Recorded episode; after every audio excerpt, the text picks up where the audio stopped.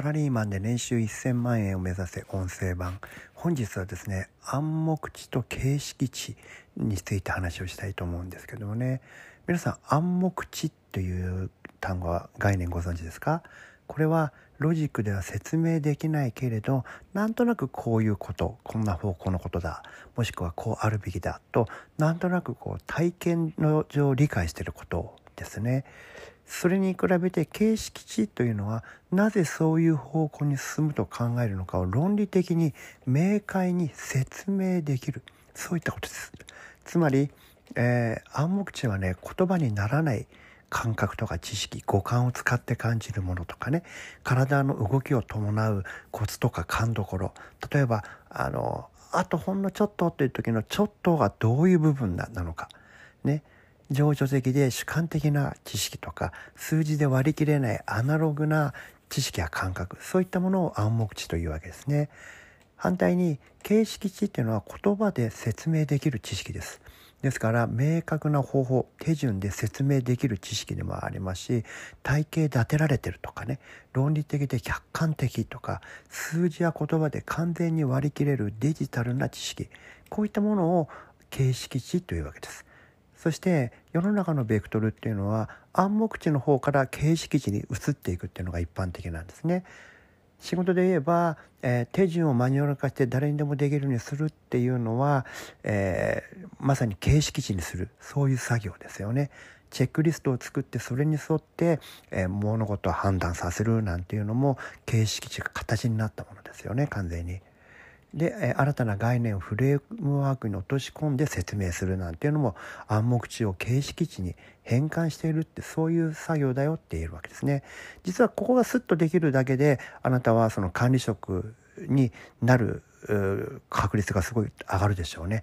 えー、マネジメントっていうのはその暗黙知で感じたことをどう形式値化するかってつまりこのことが暗黙知なのか形式値なのかってことをすぐに判断できて暗黙知ならばどうにかしてそれを形式値に変えようっていうふうにそういったことをね考えるわけですね。これがスッとできると、えー、あなたはすぐにこう管理職になれるんじゃないかなと思いますね。でねどういうことがどうしてかっていうとねうんまあ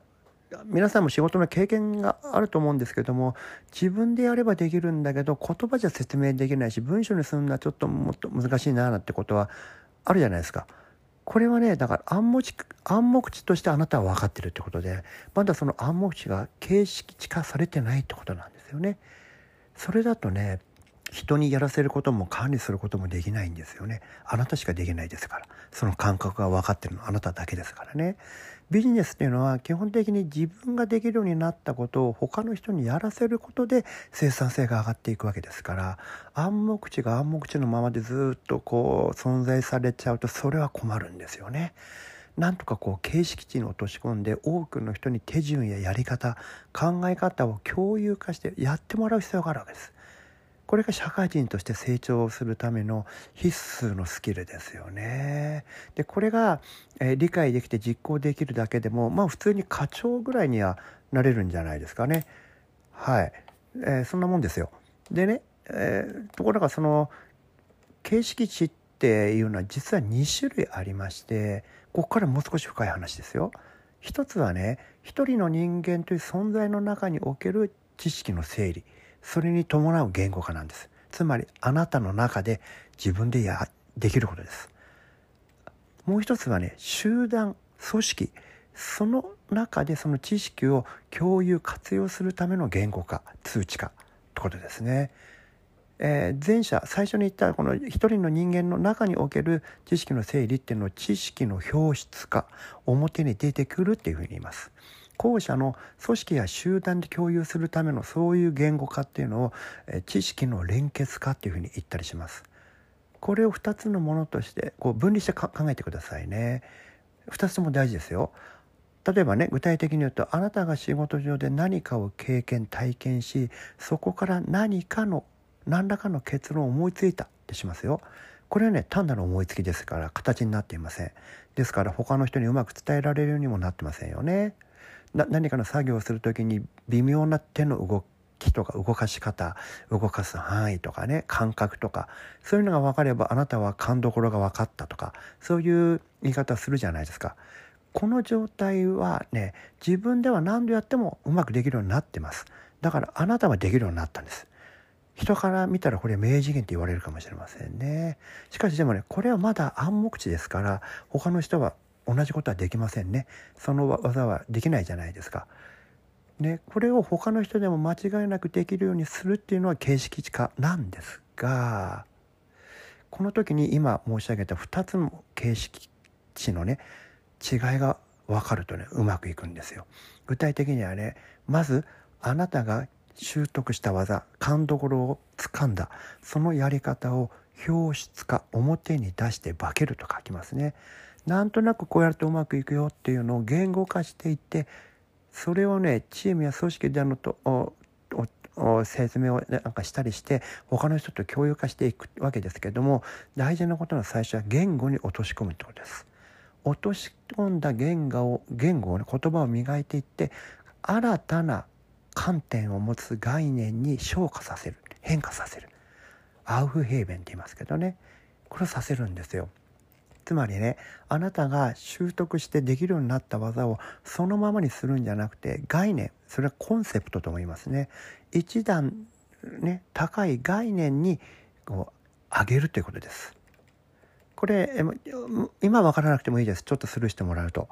えでこのことを理解した上で第二の形式化形式地化をするんです。それはつまり連結化先ほど申し上げましたね。すでにある形式値を体系的に結びつけて構築的に新たな形式値を作り出すんです。そして表出表出化で作られた概念をオペレーショナルに再構築していく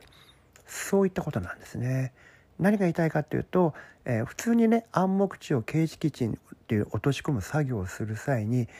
言語化それはマニュアル化とも言いますけど言語化することでおしまいじゃないんですよってことです。多くの人は形式値化っていうと誰にでもできるマニュアルを作って終わりにしちゃうんですけどもそれはねちょっとまだ足りないんですよ。マニュアルを作るっていうのは実は表出化における言語に落とし込むの一つの表現だけなんですに他ならないんです。そのことしか意味してないんですバリューがある仕事はこっから先なんですマニュアルができたらその新しいやり方から概念コンセプトを導いてくださいこれどういうことをするマニュアルなのってそれはどういうことか概念コンセプトって何かっていうと他のものにも応用できる考え方っていうことですよ。つまりね自分が見つけた習得した技を自分の業務領域だけで使えるようにするそれはね形式化の中でもグレードが低いんですよ。他の人がやってる業務でその技の考え方を流用して他の仕事に当てはめることができたこれができるとすごくいいわけですよね。そこを狙ってほしいんですよ。自分が見つけたやり方できるようになったやり方をその業務の領域において単に言語化して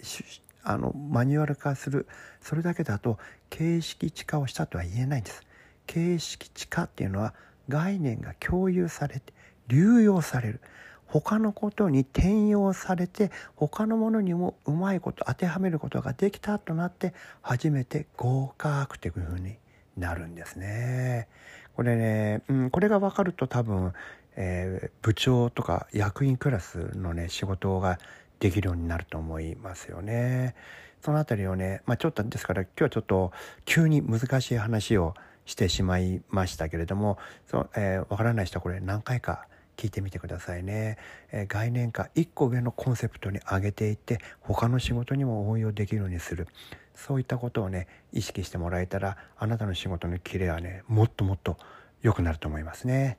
ということで今日もお聴きいただきありがとうございました。